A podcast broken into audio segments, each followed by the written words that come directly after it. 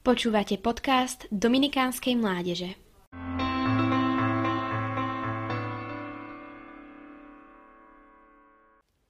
Život blahoslavenej Kataríny je známy už od jej detstva, keď sa v jej živote začal prejavovať dar proroctva a túžby po hlbokom spojení s Bohom.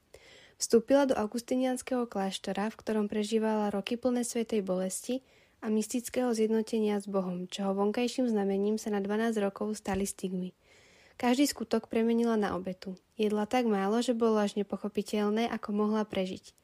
Hovorievala, vezmi môj prídel Bože a daj ho tým, čo to najnáliehavejšie potrebujú.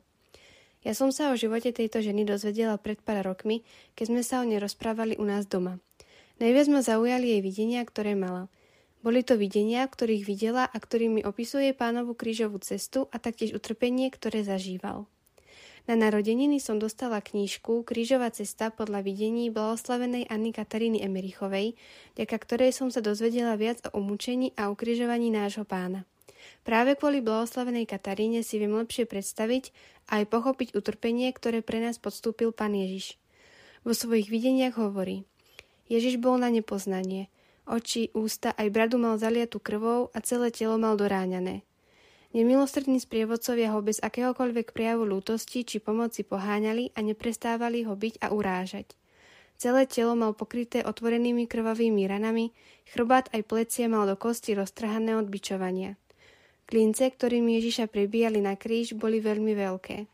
Náš pán trpel nevyslovnými bolestiami. Tieto jej slová, myšlienky či vety môžu byť zamyslením pre nás všetkých.